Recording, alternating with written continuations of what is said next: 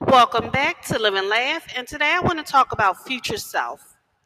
I want you to be different than yourself now, but not the same as everyone else you see. Tell yourself to be better, but not because you want to be better than someone else. Mold into your own shape, but not in the same mold everyone else used to grow. Aim in the direction that your path follows, but not what your friends follow.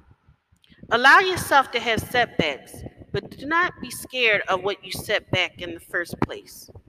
See the same goal that I have today, but not in the same spot that I'm looking at from now. I want to recognize you, but not feel as if I'm looking in the mirror once again. I know you will be humble, but not crumble under the pressure that your past has self has put you on. You will thrive at your own pace as a winner of your own race, but not win to gain glory or fame. I will see you, but not physically or in present time.